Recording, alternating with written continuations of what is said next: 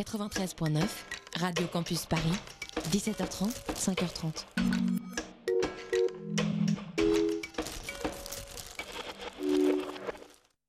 Le théâtre, le théâtre. Voulez-vous savoir ce que c'est que le théâtre? Euh, le théâtre, c'est un art du moment. On est en rapport direct avec les spectateurs. Pièce détachée, Il faut que le théâtre présente une autre forme, une autre manière de vivre. tous les lundis, de 20h à 21h, Finalement, le théâtre n'existe que par le regard du spectateur qui le fabrique. sur Radio Campus Paris. Le théâtre est pour tout le monde, pour vous comme pour les autres. Faut pas être exclusif. Lundi 16 avril, nous avons le plaisir de recevoir Judith Margolin, accompagnée de James Joint, et nous parlerons du spectacle Mudit Monrovitz, si je me trompe pas, qui se joue tous les jeudis à la Péniche Théâtre, la nouvelle scène, jusqu'au 28 juin. Et en chronique, nous, nous ferons euh, un certain nombre de spectacles et nous en parlerons en deuxième partie d'émission. Pièce détachée, les arts vivants à la radio. Et ce soir, c'est Antoine qui nous fait l'édito. Et oui, les amis, les amis. Eh ben, écoutez, j'ai envie de me confier ce soir. J'ai passé une mauvaise nuit cette semaine. J'ai fait un cauchemar qui, qui, qui m'a marqué. C'était un cauchemar où j'étais prisonnier d'un espèce de temple. Mais c'était pas un temple classique, c'était un peu un temple qui m'était di- dédié. Et comme si chaque colonne était un pilier de ma vie sur lesquels étaient écrits les moments passés. Genre, un pilier, c'était la famille sur lequel il y avait ma naissance, mon frère, ma sœur, mes parents, leur divorce, mes neveux, ma meuf, qui était elle-même une jointure d'un autre pilier central qui était ma vie affective.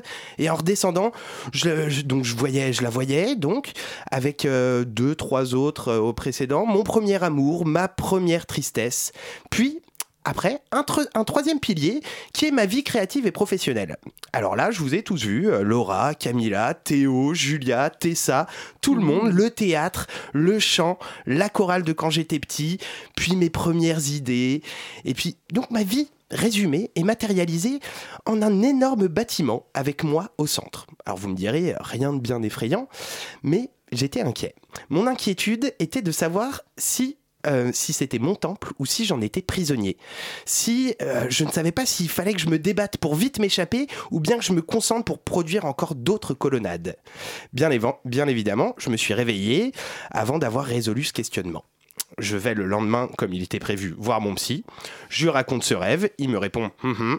Je lui donne 75 boules et repars soulagé financièrement. Alors, même si je suis pas croyant, en période de doute, j'ai l'habitude de me réfugier dans des lieux saints. D'une part parce que c'est silencieux, d'autre part parce que t'es pas seul à ressasser et tout le monde s'en fout. Je me dirige donc vers Notre-Dame et là, orage, au désespoir, une queue de bâtards remplie d'asiates hyper contents d'être là, qui faisaient tout sauf se taire et ressasser. Mon plan a capoté.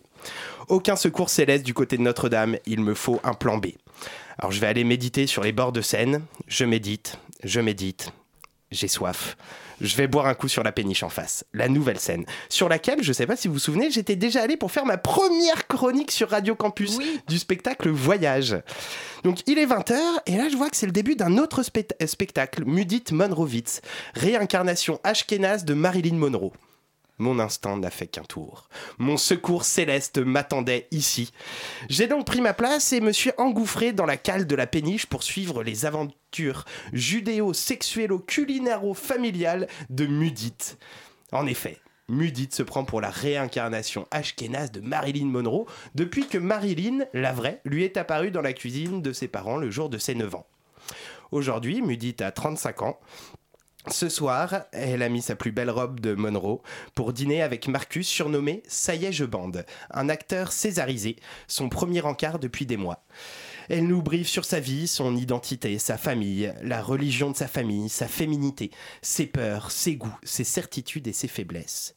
Nous sommes avec elle comme si nous étions dans son rêve éveillé, et même on était dans son nez, qui dans sa description ressemble fortement à mon temple, avec ces piliers qui se construisent et qui s'effondrent. Alors ça m'a fait du bien. J'ai ri, j'ai suivi, j'ai tangué avec la péniche, j'ai oublié, et je suis sorti rempli et soulagé de ce satané cauchemar. Alors, fallait absolument que j'en parle avec elle. Je suis donc allé la voir et je l'ai invitée à nous rejoindre ce soir pour nous parler de son spectacle. Alors, bonsoir Mudite, euh, Judith. Bonsoir. Judith Margol- Margolin, et vous êtes accompagnée de votre metteur en scène, James Joint. Bonsoir, co-metteur en scène. Co-metteur en scène. Car Judith est également à, à la base, euh, surtout à la base du projet. et C'est une collaboration. C'est une collaboration. euh, voilà. Eh bien, nous allons en parler. Donc, est-ce que j'ai bien résumé le spectacle déjà? J'ai l'impression, vraiment. C'est Ouais, plutôt ouais. pas mal. Euh, Alors, comment est, est- comment est né ce spectacle? D'où vient, d'où vient la genèse, de- en tout cas, de ce personnage? La jeunesse de ce personnage, euh, c'est un reflet dans le miroir. En fait, c'est que je pensais euh, ressembler à Marilyn Monroe, mais un jour, et je voulais être actrice comme elle, mais un jour, je me suis rendu compte que je ressemblais un peu plus à Barbara Streisand. Donc, ça, c'est vrai. Voilà, donc merde ou pas, mais en tout cas, c'est vrai que c'est une petite déception que j'ai dû, euh, voilà, c'était une réalité que j'ai dû accepter euh, assez tardivement dans ma vie d'actrice. Et en fait, je me suis dit, mais c'est drôle. Est-ce qu'on pourrait pas faire euh, écrire quelque chose là-dessus sur une fille qui se prend pour la réincarnation de Marilyn Monroe, mais qui n'est pas tout à fait comme cette femme, et surtout parce que elle est ashkénaze et que c'est c'est un certain type de réincarnation, mais c'est c'est voilà, c'est un peu différent de la Marilyn d'origine. Et alors, donc, du coup, je l'avais deviné un peu en voyant le spectacle. Le spectacle est un peu autobiographique. Un peu, beaucoup, passionnément. Un peu, alors complètement Non, autobiographique. pas complètement. Non, non, non, quand même. Il y a un petit peu de fiction dans tout ça. Bah oui, comment Je suis jamais allée dans mon nez.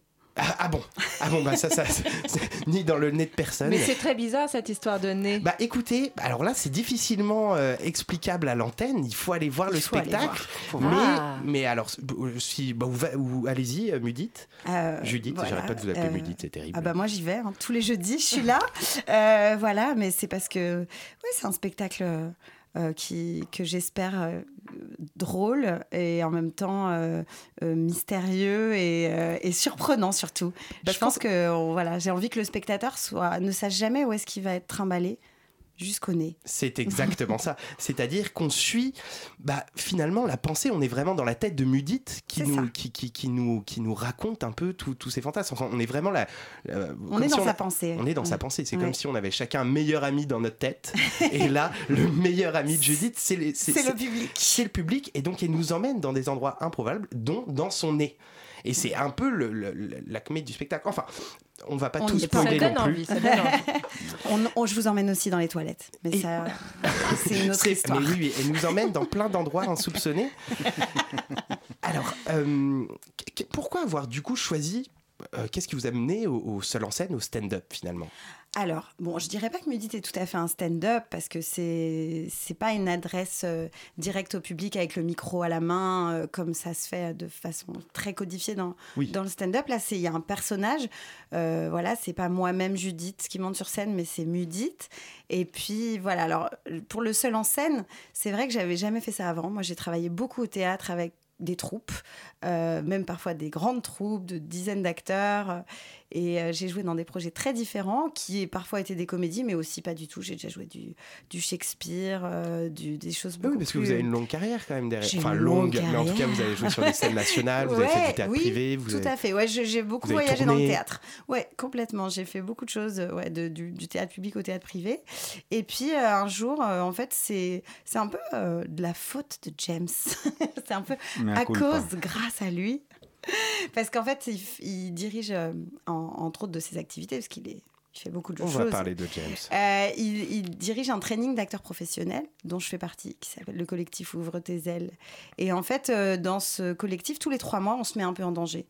Euh, et en fait, pour ce, ce jour de mise en danger qui s'appelle euh, Big Tuesday, parce que c'est un grand mardi où on se retrouve les deux groupes euh, du training euh, tous ensemble, ben, on teste des choses. Et- Genre marcher sur un pont les yeux fermés? Voilà. C'est quoi, c'est mettre en danger? Bah, en fait, bah, pour moi, c'était, c'est-à-dire que James dit toujours, euh, faites ce qui vous fait le plus peur. Donc ça peut être euh, chanter une chanson, euh, faire un- de- danser, euh, jouer, euh, jouer un- quelque chose qu'on a écrit euh, et faire rire notamment, faire un stand-up. Et euh, du coup, moi, je me suis dit, mais qu'est- comment on peut faire pour écrire un texte euh, court et qui fasse rire, qui, que, dont l'objectif vraiment principal, ce soit de faire rire. Et je trouvais que c'était effrayant, en fait. Et surtout, encore plus d'être seule en scène, vu que je l'avais jamais fait. Et du coup, j'ai tenté le coup. Et j'ai vraiment eu peur, j'ai tremblé, j'ai dit mon texte dix fois trop vite, mais je l'ai fait. Et euh, ça a marché. Les gens ont ri. À partir de là, il y a un petit déclic. Et puis, j'ai eu envie d'aller plus loin. Et, et c'est de là qu'est né le projet.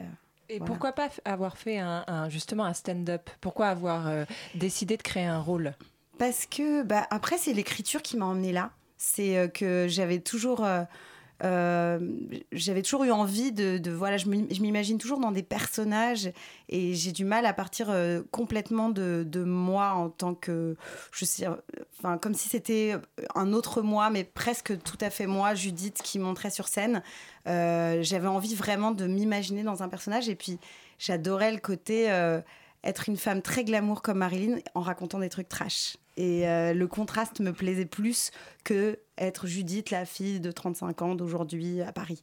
Voilà. Et puis c'est- c'est c'est très réussi. Alors vous, James, quel est votre par- parcours euh? Euh, moi, je suis acteur à la base. J'ai bah, déjà, je suis arrivé en France quand j'avais 19 ans et j'ai fait une formation de théâtre à Toulouse. Et après, j'ai pas mal joué au théâtre, euh, sur le théâtre, euh, les scènes- sur les scènes nationales pendant une dizaine d'années, un peu. Et au bout d'un moment, je trouvais que j'avais envie de, de- de- de- d'essayer autre chose. J'ai commencé à écrire des courts-métrages, j'ai réalisé, et puis à prendre des cours avec un maître de théâtre euh, qui, qui vient des États-Unis, qui s'appelle Bob McAndrew, qui m'a mis sur une autre voie, qui était le travail sur soi, la- le, Développement personnel le développement personnel qui est lié main en main avec, euh, avec euh, le jeu du comédien.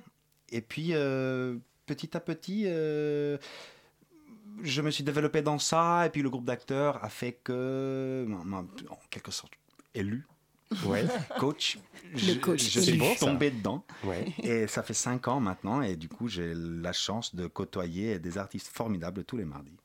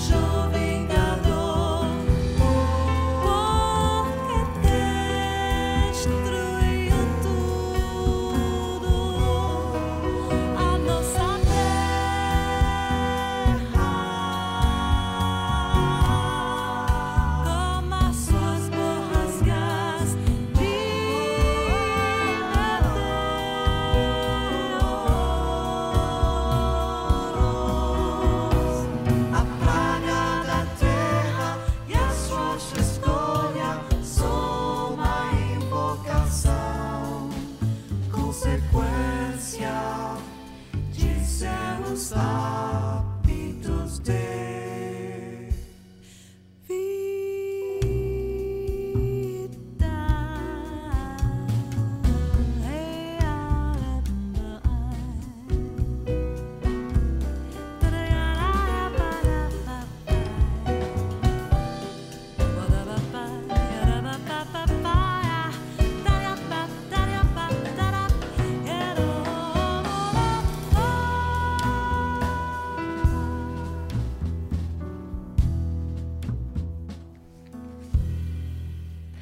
sommes toujours sur euh, Radio Campus et nous avons écouté l'artiste Archibald, très sympa, le morceau Anjo Vingador. Et nous sommes toujours en compagnie de Judith Margolin et James Joint.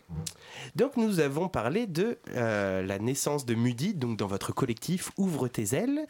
Et alors, bah, qu'est-ce qui s'est passé? Vous, euh, Est-ce que c'est James qui a fait, bon, allez Judith, euh, est-ce que tu veux qu'on fasse un truc ensemble? Est-ce que Non, non, non, c'est Judith qui est, suite à ce fameux, je- pour nous c'est un fameux, le Big Tuesday, le grand mardi, où tout le monde vient faire la chose qui lui fait le plus peur possible, que ce soit, bah, comme on a dit tout à l'heure, faire du playback, du stand-up, du, de la danse, de la, de la, de la musique, de- ou, ou- ou de la danse sexy, ou des choses un peu provocantes, ou la chose qui vous fait le plus peur. Et puis, euh, tu es venu me revoir, euh, quoi, deux mois plus tard, ou quelque chose comme ça. Et, et à la- au début, elle m'a demandé de la coacher, de, de faire de la direction d'acteur par petits à-coups et tout. Et puis, au fait, euh, la mayonnaise a prise, on peut, on peut dire ça? C'est comme ça. ça, qu'on dit? La Voilà. salsa a pris. La salsa. et et, euh, et la, co- la collaboration s'est révélée à être euh, plus long terme et plus intense parce que nos deux univers, nos deux univers qui sont très différents, ont, ont pris. Euh, L'univers de Mudit est quelque chose de, de- bah, comme elle, a déjà décrit, on- comme tu l'as décrit très bien, hein, en poético, scatologico, sexico, euh, euh, Oui, vrai. comico, euh, tout ça. Et, et moi, je suis plutôt dans mon court métrage. Il parle de la traite des êtres humains, de la vente des enfants, dans l'esclavage sexuel. Tu vois, moi, je suis vraiment dans, dans le drame, les thèmes de les thèmes de société les thèmes euh, de société, euh, de voilà, j'écris une série sur la mafia, euh, comment les mafias du monde collaborent ensemble. C'est des, des sujets un peu plus Comment lourds. s'appelle la série? Elle s'appelle Le Système. D'accord. Et c'est sur le système de différentes mafias, comment, comment la mafia calabraise collabore avec la mafia russe et la mafia chinoise. Et bref, ça c'est pour une autre émission. Oui, Et, avec joie. et du coup, euh, Du coup, voilà, nos univers étaient si, si loin, si proches. Voilà, bizarrement, ça a matché. Et, et- et on s'est retrouvé à, à prendre beaucoup de plaisir et on a beaucoup ri à faire quelque chose. Et donc on s'est dit, si on aime ce qu'on fait tellement et qu'on rigole, il y a, il y a- il y a quelque chose. Et c'était pas de la complaisance. Mais, mais alors du coup on rit beaucoup, mais autre chose que j'ai pu apprécier aussi, c'est que c'est, le spectacle est très précis, ça, ça, ça manie beaucoup de thèmes euh, qui peuvent être délicats aussi. Quel a été le principal le challenge de ce spectacle pour, euh, pour vous, euh, Judith, ou pour vous, James? Mais d'abord Judith. Hmm. C'est une très bonne question, Antoine. Euh, le principal challenge, bah, je pense que le principal challenge, c'était de, lier toutes ces, justement toutes ces histoires dans l'histoire, toutes ces poupées russes là qu'on ouvre au fur et à mesure du spectacle, euh, ensemble de façon fluide et harmonieuse et qu'on ne perde pas le spectateur euh, au milieu. C'est-à-dire que l'idée, c'est un rencard qui commence à 22h07 et qui se termine à 1h11 du matin. Et entre les deux, il y a plein de digressions. Mudit part en effet dans sa tête et raconte, et, raconte au public plein d'histoires. Et il fallait pas qu'on perde de vue quand même ce fil conducteur qui était ce rendez-vous avec Ça y est, je bande, jusqu'où il va nous emmener. Et euh, ça, pour le coup, euh, heureusement que James était là pour euh, m'aider à travailler aussi sur le sens du spectacle, la vraie dramaturgie profonde du spectacle, pourquoi on raconte tout ça et qu'à chaque fois on sache pourquoi on le fait, pourquoi on le raconte, où ça nous emmène à l'étape d'après, quoi, raccrocher les wagons du spectacle. Seul, j'aurais jamais, je pense, eu ce regard et ce, ce recul-là. Et puis, il y a aussi le travail euh, de précision, justement, de le regard de James qui me faisait répéter comme, euh, je pense, euh, Nadia Comaneci pour les Jeux Olympiques. Oui. C'est-à-dire toute Oui. la journée Ah, euh, à refaire, parce que c'est un spectacle très physique, il y a de la danse, etc. Et euh, là, je peux vous dire qu'il m'a pas lâché. Oui, je t'ai pas lâché, mais. mais euh, Pour c'est- une bonne cause. Mais oui, pour une bonne cause, mais aussi. euh, euh, je vais pas lui faire des fleurs, mais elle est forte de proposition, donc c'est pas si difficile que ça quand tu as un, un artiste qui arrive et, et qui te propose cinq choses. Après, tu choisis euh, celle qui te semble être la meilleure et tu la fais faire 50 fois, 200 fois, 500 fois jusqu'à ce que. Oui, là, c'est ça. Là, c'est, ça, c'est, ça s'est affiné. Mais pour moi, la chose la plus difficile était plutôt que de garder la. la- la- l'aspect de, de la vérité de ce qu'elle dit. C'est un personnage qui, Qui est est, naïf, sincère. qui est sincère, Ouais, qui est naïf et qui n'a pas peur de dire ce qu'elle pense. Ou, ou plutôt, c'est pas quel- c'est pas quelqu'un qui se pose des questions à savoir si, je, si, si ce que je dis va choquer quelqu'un. Et bien justement, ça m'amène à ma prochaine question, c'est formidable. Euh, euh, du coup, ouais, elle ne filtre rien, c'est- cette mudite. Et, et comme je disais tout à l'heure, vous, euh, vous balayez des sujets quand même assez complexes. Il peut être euh, la religion, euh, euh, des fois tu dis ah, ça me donne envie d'être antisémite, ou euh, L'inceste en euh, la- la- famille. l'inceste en famille, machin. Est-ce que vous êtes censuré à certains moments? Eh ben non. Je crois pas. Vous avez tout mis. J'ai écrit des choses. Quand je les écrivais, je faisais Oh non, oh non, je vais pas faire. Oh allez, allez, on va voir. Et, euh, et j'ai pas eu beaucoup de lecteurs. J'ai choisi de pas avoir trop de points de vue différents sur mon texte. Et euh, justement, James a été un de mes premiers euh, lecteurs et, euh, et il m'a dit tout de suite Mais c'est super, euh, on garde tout. J'adore la provocation. moi, ça me fait vraiment rire. Tout ce qui est South Park, des choses comme ça, moi, ça me fait hurler de rire parce que c'est juste jeter à la société. Enfin, voilà ce que je pense, sans censure. sans, sans que Et ce, sans méchanceté. sans que ce soit voilà ni malveillant ni enfin en tout cas j'ai essayé ni gratuit c'est-à-dire que ouais. ce qui le personnage euh, est au centre de toutes ces réflexions c'est pas euh, le public qui est euh, le personnage n'est pas accusateur Oui. mais se pose des questions tout haut que même moi en fait je me suis en tant que Judith je me suis pas posé tout haut notamment par exemple quand je parle de cette boîte euh, de ce club échangiste familial le Zygmunt Paradise où je dis où Mudit dit euh, que peut-être que tous les problèmes de rivalité mère-fille seraient réglés par un bon Alors, 69 faut dire avec que maman. Qu'e- qu'e- qu'Eva, ouais, exactement, qu'Eva a ce club échangiste avec sa propre mère. Et d'ailleurs, votre, fa- et ben je trouve que enfin voilà Mudit trouve que c'est vraiment une manière hyper saine de régler les conflits familiaux finalement. parce que chacun et moi ça m'est arrivé et je pense que tout le monde se mentirait si c'était pas vrai chacun a déjà rêvé qu'il couchait avec un membre de sa famille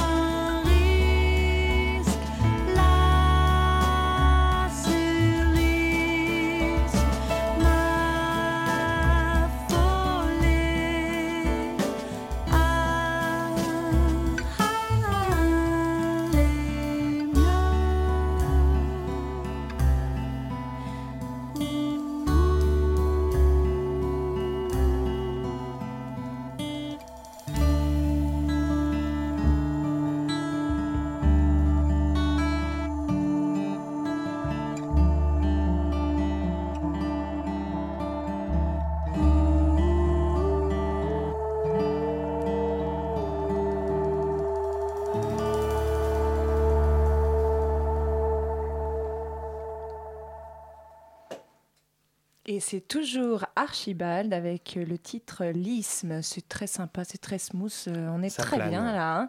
On plane avec Judith euh, Margolin et James Joint.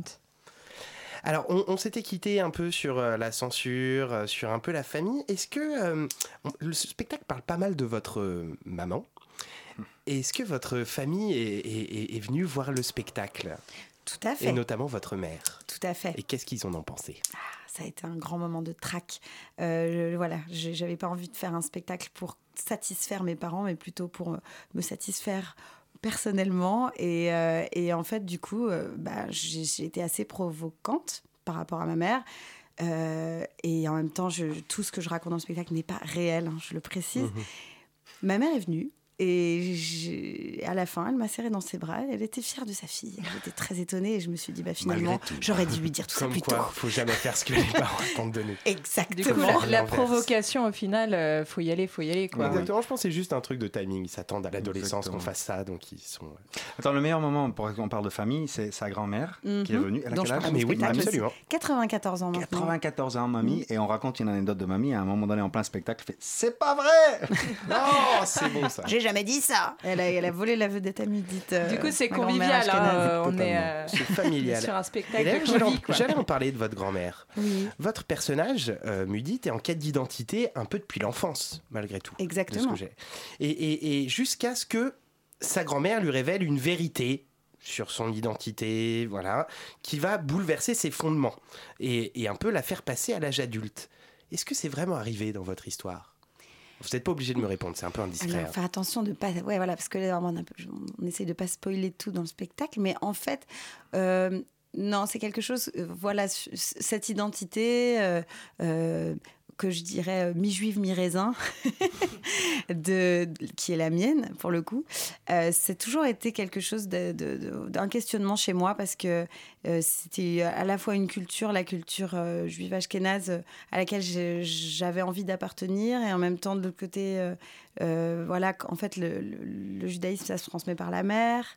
Donc ma mère est-elle juive, pas juive? Enfin voilà, ça a été des questions euh, qui d'identité. J'avais envie d'avoir une identité forte quand j'étais ado et je, je- voilà, je voulais être euh, cette euh, jeune fille juive. et puis en fait, c'était plus compliqué que ça.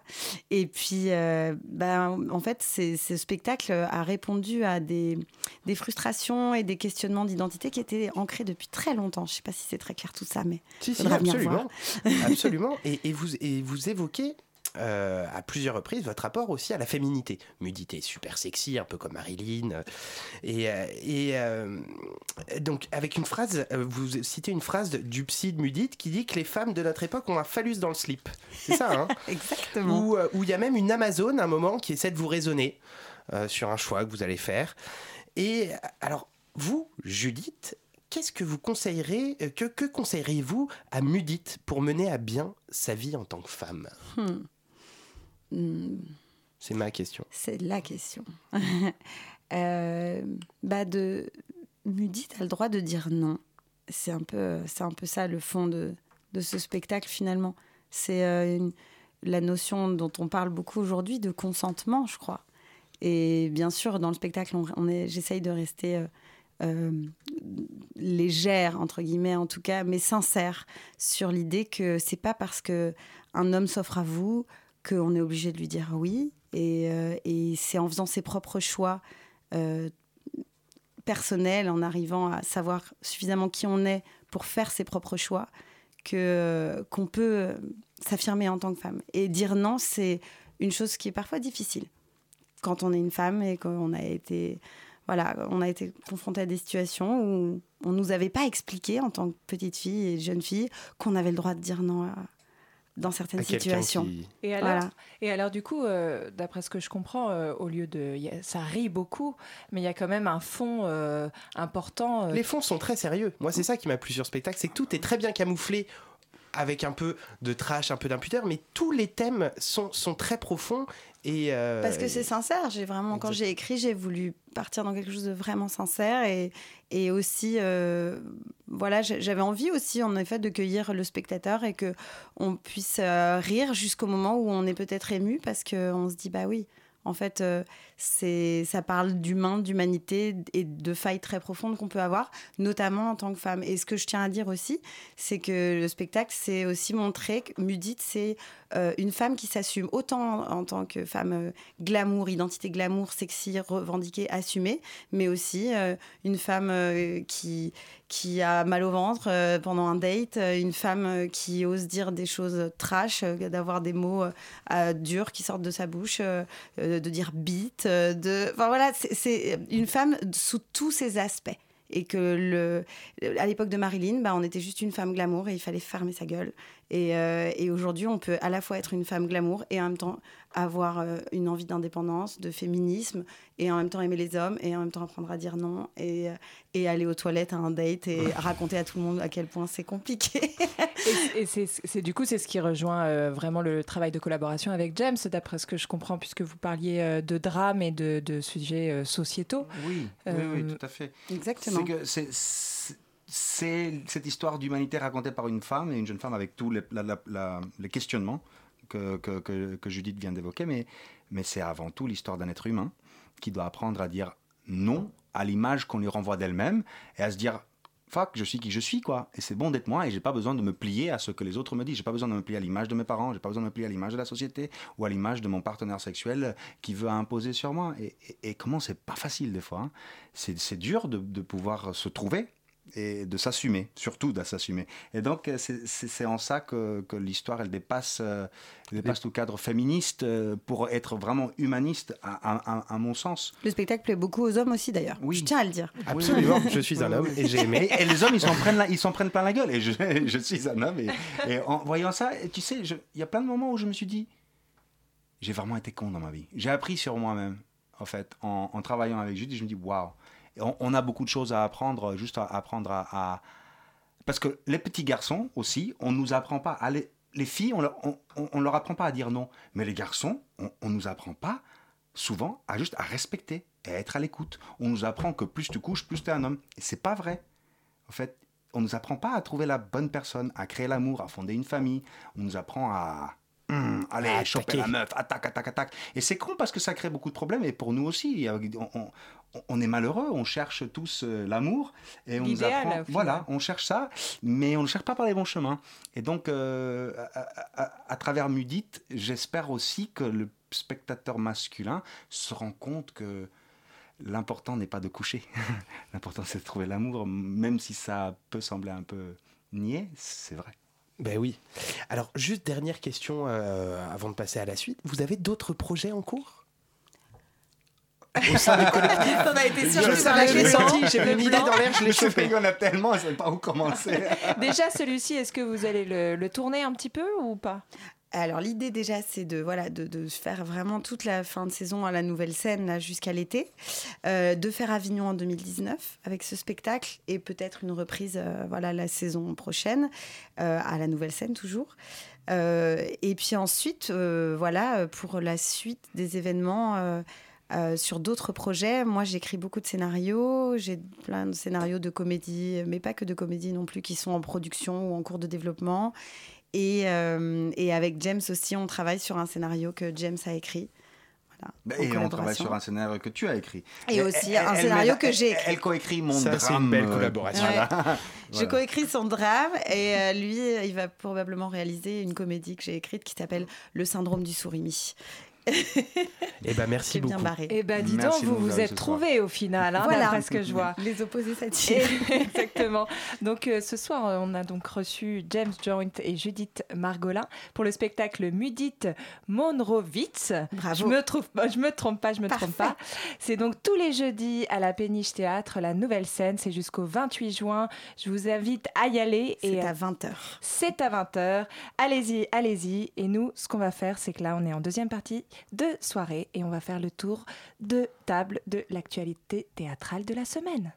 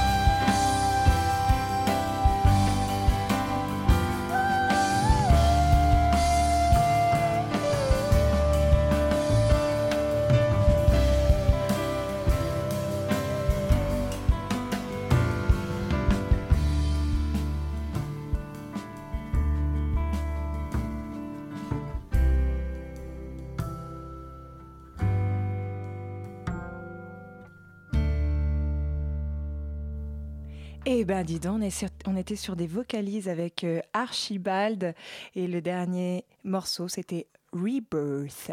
Et maintenant, c'est le tour de table de l'actualité théâtrale de la semaine. Il s'agit d'une, il s'agit d'une, histoire, euh, c'est-à-dire qu'en fait, il s'agit plus d'un concept d'histoire. Ce soir, nous allons chroniquer Charles Peggy le Visionnaire, un spectacle écrit par Samuel Bartholin et mis en scène par Laetitia Gonzalbes, actuellement au théâtre de la Contrescarpe. Nous avons aussi Suzanne, la vie étrange de Paul Grappe, un spectacle de Julie de, Sèvres au Lucernaire jusqu'au 2 juin. Et enfin, Show, une, euh, une création de Offer Sch- Schechter. Je suis désolée, c'est toujours un peu difficile de dire euh, tous Je ces mots. comme toi. au théâtre de la ville, théâtre des Abbesses jusqu'au 21 avril. Et nous commençons justement par ça parce que Camilla, tu y es allée. Raconte-nous. Oui, tout à fait. J'ai vu une horde sauvage, des êtres alignés qui marchent sur la pointe des pieds comme des bouffons de la cour ou des clowns de Stephen King. La lumière est parfois rouge, bleue et verte. Il y a des guirlandes avec des petites ampoules, comme dans un village en fête, de la fumée et de la fumée. Ces corps, ces êtres qui s'agitent sur scène, ne sont peut-être que les cendres d'une fête terminée au petit matin. Tout est terriblement ordonné, coordonné, maîtrisé. Il y a une attention maniacale sur chaque détail. Tout est une référence. Il y a beaucoup de tableaux. Il y a tout un gros délire sur les costumes. Au début, peuvent nous sembler banals, mais laissez tomber, c'est fou. Ils sont nombreux sur scène, 8, jeunes et pleins d'énergie. Ils ont tous entre 18 et 25 ans. Ils dansent souvent en binôme. Ils passent leur temps à s'aimer et à se tuer de façon différente, étranglés, égorgés, tirés avec un flingue. Ils semblent s'étouer sur un rouleau qui tourne comme celui des bagages à l'aéroport. Les victimes et les bourreaux ont des rôles interchangeables. Les mouvements sont souvent des emprunts aux danses traditionnelles et à la danse tribale. J'ai du mal à vous raconter ce que j'ai vu. Je sais pas toi Laura, mais pour moi c'était plutôt une expérience. Un moment de transe, une parade, une nuit folle dans une boîte, un, euh, un rave avec des assassins. Tout ça lié avec des flashs de lumière qui figent les images comme celles issues d'un monde onirique cauchemardesque. On est presque en train de- on a l'impression d'avoir des visions religieuses. Ouais. C'est intense. On a toujours euh, la sensation d'entendre un volume à fond pendant une heure entière. Je sais pas si je m'explique, vous voyez C'est comme si la musique est toujours super forte. C'est-à-dire que euh, Ça baisse on est, pas. on- voilà, il y a un rythme en plus qui est présent tout du long. Oui. On n'est jamais, euh, on est toujours en alerte et c'est c'est- ça, c'est vraiment dû aussi à, à la musique qui bat le rythme à chaque fois et qu'on ressent. Tout à fait. Et c'est un selon plein d'adrénaline. Par moments, nous rappelle presque Salo o le, cen- o le 120 giornate di Sodoma de Pierpaolo Pasolini et ses, et ses exécutions sur la pelouse verte électrique. Et montant, il y a quelque chose de léger, d'avertissant et spectaculaire qui m'a fait un peu penser à un spectacle Disneyland avec des pirates. Et ces côtés spectaculaires cohabitent. La chose étrange, c'est qu'il arrive à cohabiter avec une violence inquiétante qui m'a remémoré certaines scènes des dernières pièces de Romeo Castellucci. Je ne me rappelle plus les titres, c'est quelque chose Ouais. en Amérique. Oui, oui, oui, oui, bien sûr, c'est Voilà. le Tocqueville. Eh Oui, bah écoute, euh, moi je suis. euh, euh, donc j'y suis allée, non pas avec toi, mais en tout cas, on y est allé la même semaine. Et c'est vrai que j'ai vraiment découvert une, une compagnie, un chorégraphe. C'est absolument exceptionnel. Donc il est déjà connu dans le monde entier. hein. J'ai regardé ensuite. en fait, euh, euh, est un, est un chorégraphe extrêmement connu. Et il prend donc des acteurs entre 18 et 25 ans, il les met sur le plateau et il en, il en fait des espèces de, de fous du roi, euh, comme, comme s'ils étaient euh, porteurs d'une nouvelle, euh, une nouvelle pensée du monde. Et donc c'est cette génération-là qui, qui arrive sur le plateau, c'est la génération entre 18 et 25 ans qui meurt, qui a envie de vivre et qui meurt d'envie de vivre. Et c'est ça qui est incroyable. Il y a la rage, il y a la, la, mais la, la fougue, l'envie de créer. Les individualités de chacun sont présentes. On a à chaque fois qu'il y en a un qui meurt, il meurt exactement de la même manière que celui à côté, mais on, s- on voit que c'est différent. Et c'est ça que je trouve absolument fantastique. Ils sont, euh, c'est une tornade humaine. euh, ils le disent à un moment, une parade, comme tu dis. On a l'impression d'être dans des siècles euh, différents en, en 2018 comme euh, en 1600. Oui. Bref, allez-y, allez-y parce que c'est une des plus belles choses de la saison. Donc moi, je vous invite à aller voir et, et jeter un œil à cette magnifique troupe. Voilà, donc ça c'était Show, une chorégraphie de Hoffer Schechter au théâtre de la ville euh, jusqu'au 21 avril. Et nous allons maintenant parler de Charles Peggy, le visionnaire, un spectacle écrit par Samuel Bartholin et mis en scène par Laetitia Gonzables. Oui, alors on y allait avec euh, Camilla. Euh, donc on est allé au théâtre Contrescarpe où j'étais jamais allé encore, c'est dans le 6e arrondissement. Et il y avait une foule qui attendait dans la rue pour voir ce spectacle. Bref, C'est un petit théâtre, euh, c'est un petit théâtre dans le 6e. théâtre de quartier? Oui, oui, c'est ça. Tout petit. Ouais, Ok. exactement. Euh, donc c'est un seul en scène sur la vie de Charles Peggy. Alors je fais un petit point d'histoire pour ceux qui en ont besoin. Euh, Charles Peggy est né en 1873, il est mort en 1914. C'est un écrivain, poète, officier de réserve français. Et puis il est, euh, il est également connu sous les noms de, euh, c'est des noms de plumes, hein, de Pierre de Loire et Pierre Baudouin. Euh, après avoir été militant socialiste libertaire, anticlérical, puis euh, Dreyfusard au cours de ses études, il se rapproche à partir de 1908 du catholicisme et du nationalisme. Il a un parcours assez particulier. Il reste connu pour des essais où il exprime ses préoccupations sociales et son rejet de l'âge moderne. Alors, Ouais, ouais. Pour le spectacle, alors nous sommes en, en 1914. Charles Peggy ferme le siège de sa revue, Les Cahiers de la Quinzaine, et va rejoindre son régiment pour partir en guerre. Un jeune journaliste se présente et veut dresser un portrait du poète. Grâce à cela, nous revivons des moments importants de vie de l'écrivain. Euh, bah, par exemple, quand on l'a repéré à l'école pour ses talents alors qu'il était prédestiné à une vie d'employé. Euh, ou quand il obtient son baccalauréat et intègre l'ENS, l'école normale supérieure, euh, où il réussit brillamment d'ailleurs, avec quand même un caractère bien trempé. Nous le retrouvons en plein dans l'affaire Dreyfus, où profondément révolté par l'antisémitisme, il, il se regroupe avec d'autres intellectuels pour signer des tribunes dans l'aurore et participer à des affrontements de rue entre Dreyfusards et anti-Dreyfusards, anti-Dreyfusards, pardon. Euh, il fonde ensuite un journal, Les Cahiers de la Quinzaine, qui durera tant bien que mal pendant 14 ans. Bref, les, échanges avec le jeune journaliste ne sont pas complaisants, euh, qui obligent Charles Peggy à argumenter et se livrer sur toutes les étapes de sa vie. Bon. Euh, la mise en scène est sobre, avec une chaise en osier, sans doute pour rappeler l'activité de rempailleuse de sa mère, et aussi un bureau. Euh, le comédien, lui aussi, est sobre, tout de noir vêtu. Euh, du coup, ça met en avant seul le texte et le jeu de l'acteur. Le jeu de l'acteur Bertrand Constant, qui joue à lui seul plus de 10 personnages, puisque c'est un seul en scène aussi. Euh, il joue des hommes, des femmes, des enfants, tout âge confondu. Nous arrivons bien à suivre toutes les étapes de vie du héros. Le jeu est bon, précis, sensible et humble, mais malgré cela, je me pose toujours la question de pourquoi on monte une pièce de théâtre, au lieu par exemple d'en faire un film ou et ou juste le laisser laisser l'histoire dans le livre en fait. Car bien que je suis conscient que c'est une pièce de théâtre historique, euh, il m'a manqué quand même une tension dramatique qui me tienne du début à la fin. Alors certes, j'ai appris des choses euh, au théâtre, c'est- cool, mais il m'a manqué euh, il m'a manqué de sentir des choses, de vivre un moment éphémère que je n'aurais pas eu en lisant le bouquin ou une biographie. Donc j'en suis sorti un peu frustré malgré le travail honnête euh, qu'on a vu. Je sais pas ce que t'en as pensé toi Camilla. J'ai l'impression Bah, que Camilla, elle fait des petites je me grimaces. prépare. Alors, moi, oui, euh, moi j'étais scandalisée, Antoine.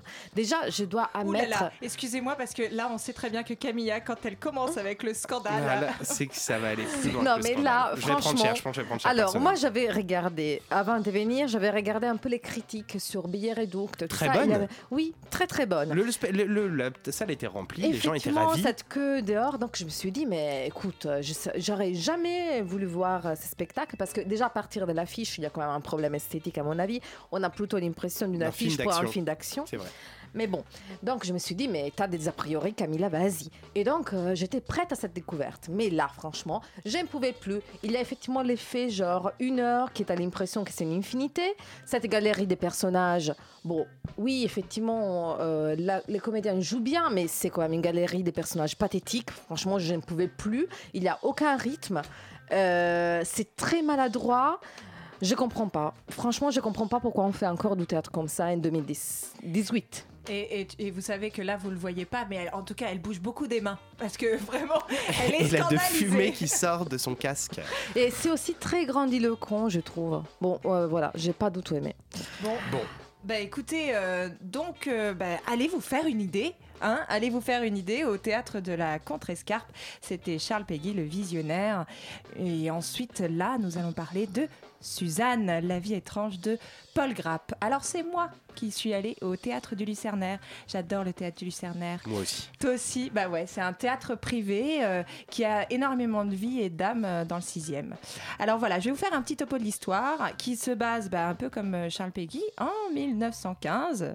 Voilà, Euh, c'est en France en 1915, la première guerre mondiale fait rage, tous les hommes sont réquisitionnés au front, ils y côtoient l'horreur humaine à chaque instant pendant que leurs femmes attendent de leurs nouvelles à chaque distribution de courrier.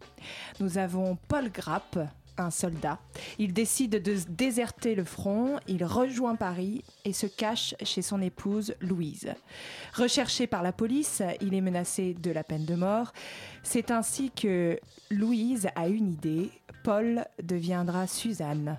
Paul deviendra une femme et en apprendra toutes les conventions. Jusqu'ici, tout va bien on pourrait se dire. Mais c'est sans compter le fait que Paul bat Louise. Souvent. Très souvent. Paul est de plus en plus sombre, devenant un habitué du bois de Vincennes, des clubs échangistes de la capitale, tout en faisant de son épouse, Louise, l'exutoire de sa violence intérieure. Qu'arrivera-t-il à Paul et qu'arrivera-t-il à Louise? Donc je vous laisse découvrir parce que je vais peut-être pas tout raconter, c'est juste le synopsis, ça fait un peu film. Le, le synopsis. Le synopsis. Voilà, en termes de mise en scène, c'est assez simple. Le décor est vraiment très épuré. On a au proscenium un lit pour matérialiser euh, le foyer et euh, à court pour matérialiser la loge de la concierge qui nous racontera une partie de l'histoire, etc. On a un banc, un tapis et un tableau de fleurs. Voilà, et puis d'autres quel- quelques accessoires, mais en fait, la volonté de marquer l'époque est inscrite dans les costumes, les robes longues et bouffantes, les tissus, la fourrure, le costume du policier de l'époque. Bref, c'est très marqué. Il y a deux ou trois effets de lumière, mais pas grand-chose. C'est une histoire intéressante, une mise en scène qui a le mérite de servir le propos, mais s'il y a certaines choses que je trouve, même s'il y a certaines cho- choses que je trouve assez dommages, telles que le fait de parler de plantes vivantes et de désigner un tableau. Ça me, ça ça me, ça me perd un peu. Bref. Euh, pourquoi pas? Dans l'ensemble, il y a de bonnes choses, mais il y a encore, pour moi, un travail sur le jeu d'acteur, parce que c'est très inégal. Et quand on est dans une petite salle et que c'est blindé et que, euh, et que en fait on est pendu aux mots des acteurs parce qu'ils nous racontent toute cette histoire et qu'il n'y a pas d'effet de mise en scène, et ben ça pardonne pas. Et quand ils sont en dessous, bah, ils sont en dessous. La comédienne Héloïse Bloch est vraiment là tout au long du spectacle et elle sert l'histoire. Mais, euh, mais euh, bon, il y en a elle certains qui autres. le bateau. Bah, Il y en a d'autres, mais euh, qui sont plus ou moins bons. Mais il y, a- il y en a qui, qui jouent dans le sentimentalisme et qui font un peu trop d'effets. Peut-être juste être présent et être là, même si, même si l'effet, pourquoi pas, mais vraiment dans l'instant, quoi. C'est un peu. Euh, c'est un peu surjoué parfois. Il faut que le spectacle, en fait, pour moi, il faut qu'il soit un peu plus rodé, même en termes de rythme. Euh, voilà, ce- après, c'était que la première semaine, c'est normal. Voilà, il faut trouver sa liberté, mais bon, voilà. Moi, je vous conseille d'aller vous faire une idée. Euh, c'est c'est un peu compliqué pour moi de faire, euh, de, de- de- de faire une chronique dithyrambique parce que euh, ce type de théâtre n'est pas le mien. C'est c'est du théâtre euh, avec, euh, avec très peu de mise en scène et, et, et avec l'histoire, même si elle est très intéressante. Et si les acteurs sont pas excellents, moi, je, je, je, Bah, si c'est porté que par le jeu, faut que le jeu soit. Voilà, je, je pars pas dans le rêve en fait. Donc, euh, donc voilà, euh, moi je, je vous dis, allez vous faire une idée. Le Lucernaire c'est bien, et puis vous pouvez. C'est musical un- aussi, je crois, non? Ouais, une petite musique, ouais, petite musique, mais tranquille, tra- tranquille, c'est pas, c'est pas horrible. Et il chante bien. Euh, bref, allez vous faire un petit croque-monsieur au resto aussi parce que c'est super sympa. Voilà, la fif et la pub du Lucernaire. En tout cas, euh, ce que je vais faire, c'est que euh, on va parler aussi d'un petit spectacle bonus. Absolument. Parce que apparemment, hein, Je suis allé voir un, pour moi, un des meilleurs spectacles que j'ai vu de la saison. Apparemment, c'est comédien, mise en scène de Samuel Séné au théâtre de la Huchette. Encore un petit théâtre. euh, attention, il faut alors, y aller. là, alors, revanche. Théâtre de la Huchette a été repris il y a quelques années par des nouveaux directeurs qui font du bon boulot. Je sais pas si vous vous souvenez, on avait reçu aussi pour ma première rédaction en chef l'équipe de la Poupée Sanglante.